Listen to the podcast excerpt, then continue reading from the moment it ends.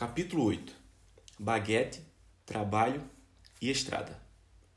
Na França já estava tudo certo e eu iria ficar em uma cidade chamada Fontainebleau. Na verdade, num povoado chamado Noisy-sur-Ecole. O lugar que eu ia ficar se chamava Caribou Aventure. E pelo que um brasileiro tinha me falado sobre esse lugar, eu já comecei a criar uma expectativa muito grande, a ponto de começar a pensar em ficar lá até da hora de ir direto para a Rússia. Porém, antes de chegar lá, eu desci primeiro em Paris, no mesmo esquema de Madrid. Pouco tempo na cidade, mas tempo suficiente para dar um rolê. Dei uma volta, conheci um parque que tinha perto da estação e logo parti para o meu novo destino com uma expectativa enorme. Infelizmente, naquele dia, eu não conhecia a Torre Eiffel. Mas a cidade que eu estava indo não era tão longe de Paris. Então era só fazer uma viagem rápida de trem em um dos dias que eu tivesse livre. Só tinha um problema. Quando eu desci na estação de Fontainebleau, eu estava oficialmente zerado. Nenhuma grana, nem no bolso e nem na minha conta do banco. Já tinha gastado tudo que eu havia ganhado em Portugal e tinha agora que me virar do zero no novo país. Tiago, que também trabalhava no Caribou, me buscou na estação. E quando nós chegamos no lugar, eu me encantei naquela hora mesmo. Era tudo muito bonito. A casa, o ambiente em volta, muita natureza, campo de futebol, quadra de vôlei de praia e muito mais, muito mais coisa relacionada a esporte e natureza. Enfim, eu estava tendo um momento mais tranquilo na minha viagem. Eu estava dormindo em uma cama confortável e me alimentando muito bem com uma comida feita por um chefe de cozinha, bem diferente das realidades dos dias anteriores. Apesar de eu estar em uma situação mais do que tranquila na França, isso não quer dizer que eu não trabalhava muito. E, sinceramente, foi o lugar que eu mais trabalhei durante a viagem. A casa ficava no meio de uma floresta e todo dia tinha muita coisa para se fazer. Carregar madeira, arrumar a casa, lavar louça e haja louça. Vou explicar um pouquinho sobre como funcionam as refeições na França para você entender melhor o que eu estou falando. Em média, os franceses fazem até quinze receitas por refeição. Então, quando você vai comer, tem os aperitivos, tem as entradas, as saladas, pratos principais e sobremesa. E depois de tudo isso, ainda servem o fromage. Tem um nome chique, mas é basicamente queijo com baguete e vinho. Pensa em tudo isso que precisou sujar para preparar a refeição. Panelas, espátulas e etcétera. E depois um prato de cada coisa para cada pessoa. E ainda era um copo d'água e mais uma taça de vinho para cada um. Fora os talheres normais e os especiais para sobremesa. Onde eu ficava, eles serviam isso para uma média de trinta pessoas. Para duas pessoas lavando louça. Acho que você entendeu que é um pouco de louça, né? Eu lavava tanta louça que chegava a dar ferida nas mãos de tanto esfregar e também era muita água a todo momento, hora quente, hora fria. Além disso, ainda lavava banheiro, limpava a piscina, plantava grama, cortava grama, levava madeira para o meio da floresta, trocava a cama dos quartos. Foi a época que eu mais trabalhei na vida. Cheguei a trabalhar mais de doze horas em alguns dias. Trabalhei bastante, mas foram dias maravilhosos que passei na França. Em um dos dias de folga, eu não poderia deixar de voltar a Paris, dessa vez com mais calma. Fui à cidade e finalmente conheci a Torre Eiffel. Compartilhei lá no Instagram o meu rolê pela cidade. E era uma coisa até engraçada que ao mesmo tempo que eu estava em Paris, lugar que as pessoas gastam fortunas para conhecer, eu estava ali quebrado de grana. Uma prova para vocês de que não se precisa muito para viajar. Fiz o caminho de volta para o Caribou e foram passando os dias até a hora de eu me despedir daquele local. Mas antes de sairmos da França, lembra que eu te disse que lá no início do livro o meu professor da faculdade ter me dado a dica que mudaria a minha vida? Então, é agora que essa história começa a se desenrolar. Eu estava na França fazendo uma chamada de vídeo com o Arnaldo Neto, aquele coach que eu conheci na Praça Mauá, no Rio de Janeiro. Disse a ele que estava precisando de um contato de alguém que entendesse muito de Instagram e de YouTube, para me dar algumas dicas e tudo mais. Porque no momento em que eu botasse os pés na Rússia, eu iria começar a jogar muito conteúdo e queria alguém que me ajudasse a fazer viralizar isso. Ele me passou o contato de um cara chamado Marcos Klein. Entrei logo em contato com ele. Eu não conheci o Marcos e cliquei na foto dele do WhatsApp por curiosidade. E na hora eu tive a sensação de que eu já tinha o visto em algum lugar. Depois de toda a conversa sobre YouTube e Instagram, ele já havia sido super gente boa e me ensinado várias técnicas para eu aplicar nas minhas redes. Com todo esse papo eu resolvi matar a questão que estava na minha cabeça e falei para ele: Marcos, eu acho que te conheço de algum lugar. Ele disse que não me conhecia, mas eu insisti e perguntei se ele tinha algum canal no YouTube ou coisa do tipo, e ele respondeu que sim. Aí eu fui ligando os pontos e comecei a pensar. Em dois mil e dezesseis, quando eu estava no meu projeto do T C C, que era sobre futebol americano, aquele que o meu professor havia me dado uma dica para fazer, eu assisti um vídeo de um canal chamado A Vida É Uma Só. Nesse vídeo, o pessoal do canal estava em Miami, indo levar um projeto para o Miami Dolphins, time de futebol americano de Miami, na Flórida. O Marcos me lembrava muito um cara que eu havia visto nesse canal, então eu perguntei o nome do canal dele e não deu outra. Era ele. Quando ele me contou, eu quase caí para trás, porque foi depois desse vídeo do A Vida É Uma Só que eu me motivei a sair da inércia e dar o primeiro passo na direção dos meus objetivos.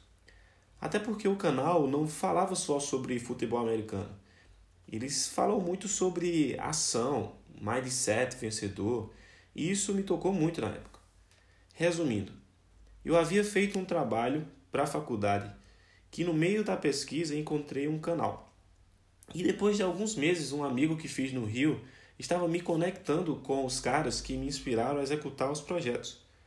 Na verdade, isso já fazia mais de dois anos.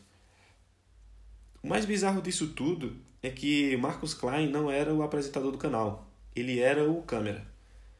Mas em algum momento ele apareceu na frente da câmera e o rosto dele ficou marcado. E realmente foi algo muito rápido. O apresentador era um outro cara chamado Duda Duarte, que logo depois acabou virando meu amigo e mentor até hoje. O Marcos contou a minha história para o Duda e ele se emocionou na hora. Entrou em contato comigo e resolveu ajudar na minha jornada. No meio da conversa, Duda me disse que iria me apresentar um cara que era escritor, que também era conhecido no Instagram e fazia um conteúdo muito bom. E me passou o user dele, era arroba r dois rayan. Eu segui o Rayan na época que ele estava na Alemanha, fazendo a missão de zerar a Europa. Me espantei com o número de seguidores que ele tinha, algo em torno de vinte mil pessoas. Achava aquilo muita gente, muito seguidor. Eu tinha um pouco menos de duas mil pessoas me seguindo. Troquei uma ideia com o Rayan pelo WhatsApp e iríamos marcar um dia para nos encontrarmos em algum lugar. O tempo foi passando e a hora de sair da França estava chegando. O tempo trabalhando lá, eu consegui juntar uma grana, mesmo sendo voluntário. Eu fazia algumas horas extras em troca de um dinheirinho. Antes de eu ir embora, o dono da casa que eu estava ainda me deu um voucher que eu poderia fazer cinco viagens pelo Flixbus, independente da distância. Havia passado bastante tempo na França e precisava ir rápido para chegar à Rússia e já era dois de junho. A Copa começaria no dia quatorze, só que eu precisava estar lá no dia seis. Ali foi o primeiro lugar que eu posso dizer que já senti saudade mesmo antes de chegar. Por tudo que eu havia ouvido falar sobre o lugar pelas pessoas e pelas fotos que eu havia visto antes mesmo de chegar ao Caribou. Depois que a experiência se confirmou, eu fiquei ainda mais feliz. A grande vantagem de você sentir saudade de algo antes mesmo de acontecer é que você tenta aproveitar ao máximo aquela ocasião. Foi o que eu fiz e deu muito certo. Fiz muitos amigos e a despedida foi bem legal, com um clima muito bom entre todos. Só que o destino parece que não queria me deixar ir embora de lá. No dia que eu ia pegar o trem para Paris e o ônibus para Berlim, eu me atrasei e acabei perdendo o trem. Voltei para o hostel e passei mais uma noite lá com o pessoal. Foi meio embaraçoso, engraçado voltar depois de ter me despedido de todo mundo, mas não tinha nada que pudesse ser feito. No dia seguinte, fiz questão de acordar bem mais cedo e partir rápido. Não poderia perder mais tempo. Peguei um ônibus para Berlim e no caminho fui conversando com o Rayan e tentei marcar para nos encontrarmos. Mas infelizmente tivemos que adiar nosso encontro porque quando eu fui para Berlim ele já estava no aeroporto indo para a República Tcheca, se eu não me engano. Eu sabia que tinha que acelerar o passo porque precisava estar em Moscou no dia seis de junho, como falei, para pegar um trem para Nizhny Novgorod. Chegando em Berlim, me surpreendi com a eficiência dos metrôs. É sério, tem um painel dizendo quanto tempo falta para chegar ao metrô, e eles sempre chegam um pouco antes da hora. Aproveitei bem a cidade, fui até o Estádio Olímpico de Berlim, um dos estádios mais históricos do mundo, construído na década de trinta, e gravei um episódio da expedição por lá. Fiquei um pouco decepcionado por não ter nada relacionado ao Hertha Berlin, o clube da cidade. Tudo que... Tudo bem que não era dos mais tradicionais, mas não tinha nada do clube, nem no estádio, nem nos arredores. Episódio gravado, continuei o meu rolê pela cidade e conheci a quantidade de história que aquele lugar tinha. Passei por alguns pontos do que restou do Muro de Berlim, passei em frente a uma cabine no meio da rua que vinha a descobrir que era uma espécie de checkpoint na época da guerra, que controlava a passagem das pessoas. Fora a quantidade de arte espalhada pela cidade, um lugar muito interessante e com uma história imensa. Aproveitei também o tempo que me restou na cidade para tocar um violãozinho por lá, porque ninguém é de ferro, né?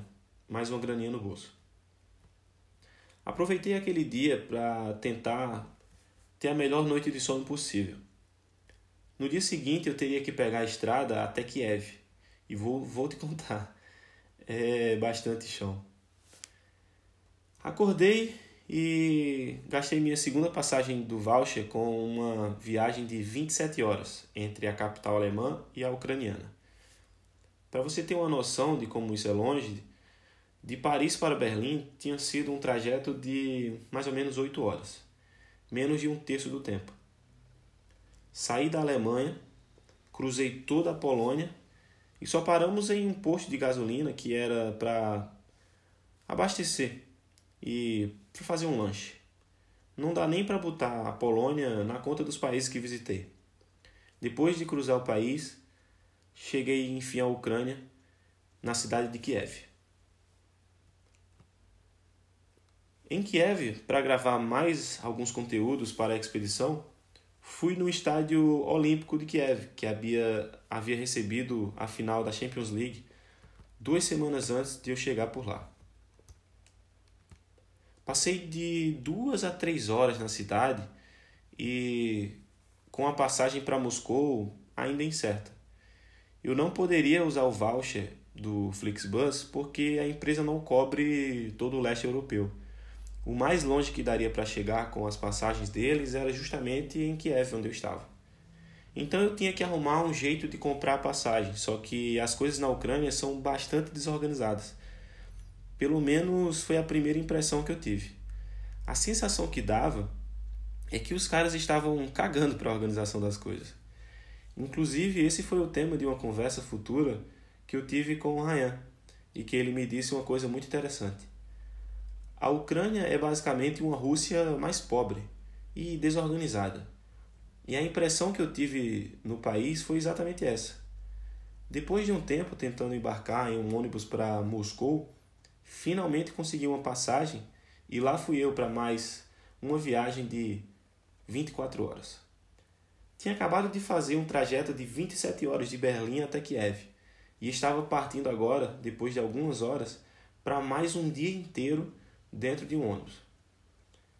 Numa viagem desse tamanho, o que a gente faz? Dorme. E foi exatamente isso que eu fiz. Fui tirando um soninho gostoso aqui e ali, até que quando eu acordei eu percebi que a minha carteira não estava mais no meu bolso.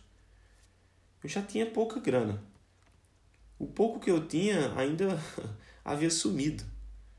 Se eu tivesse cinquenta euros na carteira era muito. Mesmo assim era tudo que eu tinha. Procurei na bolsa, embaixo da cadeira, em todos os lugares que eu podia e não achava em lugar nenhum. Minha sorte é que no caminho algumas senhoras viram a minha situação e me ajudaram. Mesmo sem entender o que eu havia falado, elas se compadeceram e, enfim, tentaram me ajudar de alguma forma. Fora que depois de toda essa missão, ainda passei sete horas na imigração russa. Esse tempo todo só para chegar a um carimbo de saída da União Europeia e um de entrada na Rússia. Passei mais ou menos dois dias e meio dentro do ônibus. Sério, vejam agora no Google Maps a distância da França para a Rússia.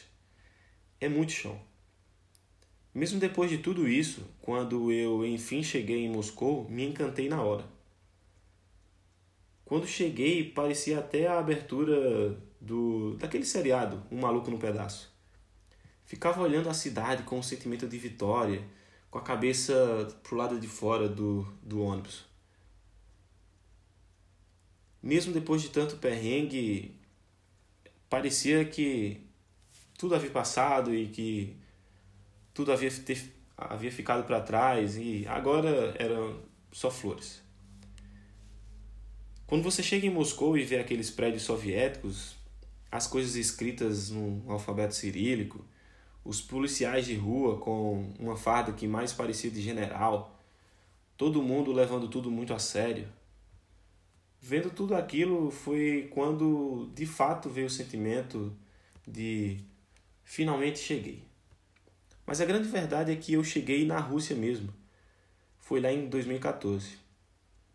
Quando eu estava dentro do Mineirão e coloquei a minha cabeça para a missão de que eu estaria na Copa de dois mil e dezoito. Foi naquele momento que eu havia chegado na Rússia. Podia não conhecer o caminho, podia não ter trilhado o caminho ainda. Mas era só questão de tempo. E veja só onde chegamos. Um dia antes de ter que me apresentar no centro de voluntários em Nizhny, eu estava entrando em Moscou. Quando desci na rodoviária, eu tinha o equivalente a mais ou menos cem reais, que as senhorinhas russas haviam me dado quando perdi a carteira. Já fui logo comprando um chip de celular para ter internet novamente, já que a minha não cobria até a Rússia, e parti logo para conhecer a Praça Vermelha. Peguei o metrô aos trancos e barrancos. É bem complicado se localizar, porque está tudo escrito em russo, e a maioria das informações no metrô ainda não tinham sido traduzidas em inglês, mesmo que a gente já estivesse a uma semana do início da Copa. Depois de um tempo meio perdido, eu finalmente consegui chegar. A Praça Vermelha é um checkpoint obrigatório para todos os que vão a Moscou. Lá é onde fica localizada aquela catedral famosa, a Catedral São Basílio. Ir a Moscou e não conhecer esse lugar é como ir ao Rio de Janeiro e não ir no Cristo Redentor. E foi logo o primeiro lugar que eu fui. Até mesmo para gravar os vídeos para a expedição, fazer uns stories. Em todo lugar que eu ia, eu ia fazendo vídeo das embaixadinhas, lembra? Com a bola da Copa e algum ponto turístico da cidade. E em Moscou não podia ser diferente. Tirei umas fotos na Praça Vermelha, dei uma volta, conheci o local e quando eu estava indo embora, eis que vejo uma figura conhecida de todos os brasileiros. Um cara chamado Galvão Bueno. Cheguei na Rússia no início da tarde. E no fim da tarde eu encontrei o Galvão. Quando eu o encontrei, logo de cara eu abordei e perguntei se poderia tirar uma foto com ele. Ele foi simpático e tirou a foto comigo. Dei uma breve tietada, disse a ele como ele é uma referência na comunicação e etcétera. E logo depois perguntei se eu poderia gravar um vídeo. Mas ele disse que não teria como gravar, pediu desculpa e nos despedimos. Ele saiu e eu fiz uns stories no Instagram mostrando o Galvão de longe e disse que havia acabado de tirar uma foto com ele e tudo mais. Eu tinha pedido o vídeo e ele tinha negado. Mas eu não poderia desistir. O que, que eu tinha a perder? O máximo que aconteceria era eu levar um não. Na verdade, um segundo não. Resolvi então que ia contar a minha história para ele e corri antes que ele sumisse da minha vista. O chamei de longe, pedi desculpa por estar incomodando ele mais uma vez e comecei a contar a minha história para ele. Todo esse trajeto de sair do Brasil e vir até a Rússia. Contei para ele os detalhes dessa aventura que passei ao longo do, dos meses no Uruguai, durante a Europa, até chegar aqui em Moscou. A minha intenção era ele contar a minha história na T V, em algum momento, sabe? Vai que, de repente, pudesse acontecer. Nós sabemos como ele fala sobre a importância da seleção representar o povo, e pensei que ele pudesse, de repente, dar a minha história como um exemplo no estilo: vocês sabem o peso que carregam? Essa semana conheci um garoto que levou dois meses de viagem tocando violão na rua e ele veio com o sonho de acompanhar a seleção. Alguma coisa do tipo. Imaginei ele falando isso em uma entrevista com o Neymar, por exemplo. Eu queria a minha história contada em rede nacional. Para mim seria uma mídia muito boa. Ia printar o vídeo, ia fazer um brand pessoal muito forte e tudo mais. Quando terminei de contar a minha história para o Galvão, ele se impressionou e resolveu gravar um vídeo comigo. Inclusive, o vídeo está no perfil do Expedição no Instagram e no meu perfil também. No dia que eu postei esse vídeo, meu Instagram bombou pra caramba.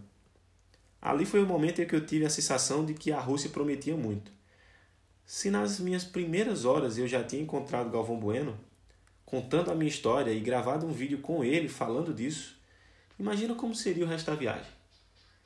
Depois de encontrar o Galvão, eu voltei ao caminho que eu estava antes de encontrá-lo. Tinha marcado de ver uma amiga minha, que é professora e jornalista, Michelle Wadja. Ela estava gravando umas reportagens na Rússia para a T V Globo lá da Paraíba e de outras afiliadas de estados no Nordeste. Ela estava junto com o Pedro Canizzi, que veio a se tornar também um amigo.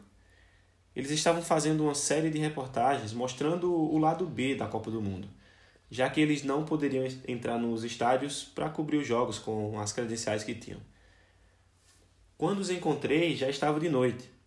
Nós conversamos bastante sobre a viagem, sobre a Copa e tudo mais, por telefone, e à noite nos encontramos, eu e Michelle.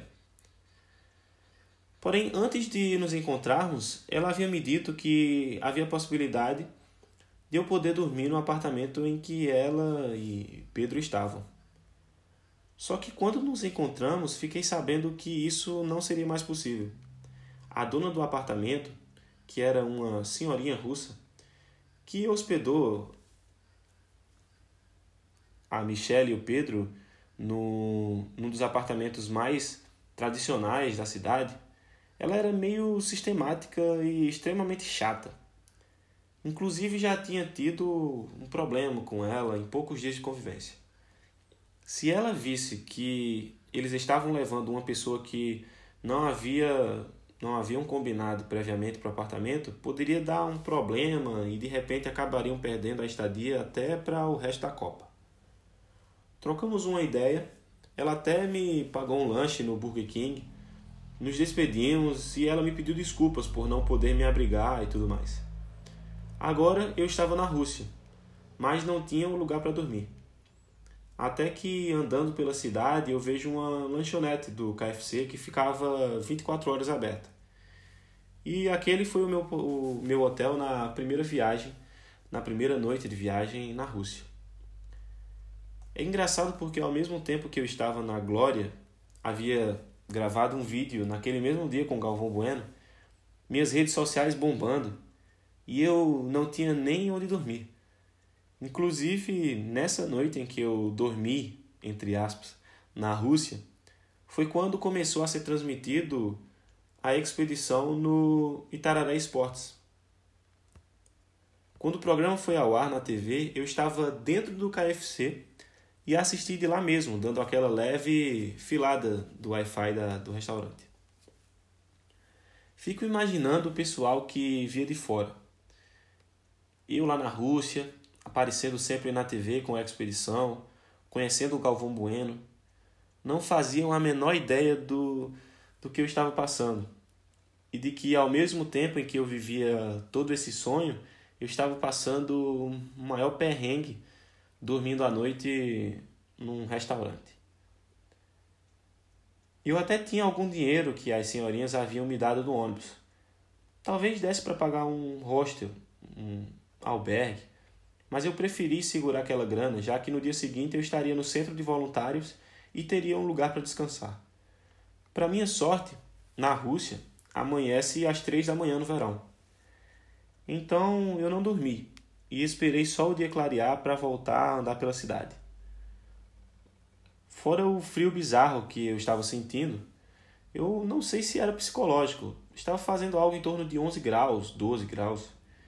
Eu já tinha pego essa temperatura em outros lugares, mas na Rússia parecia que onze graus era o equivalente a zero grau. Não sei se o frio de lá é diferente ou se era algo psicológico mesmo.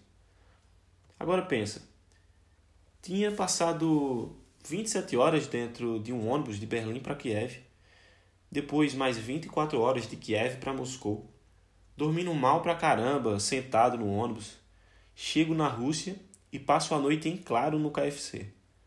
Fora que eu ainda estava andando pela cidade às três da manhã, com um mochilão, uma mochila e um violão. Estava bem cansado. Até que deu a hora de pegar o meu trem e fui à estação para poder embarcar direto para Nizhny Novgorod. Era a última viagem até o destino final da expedição.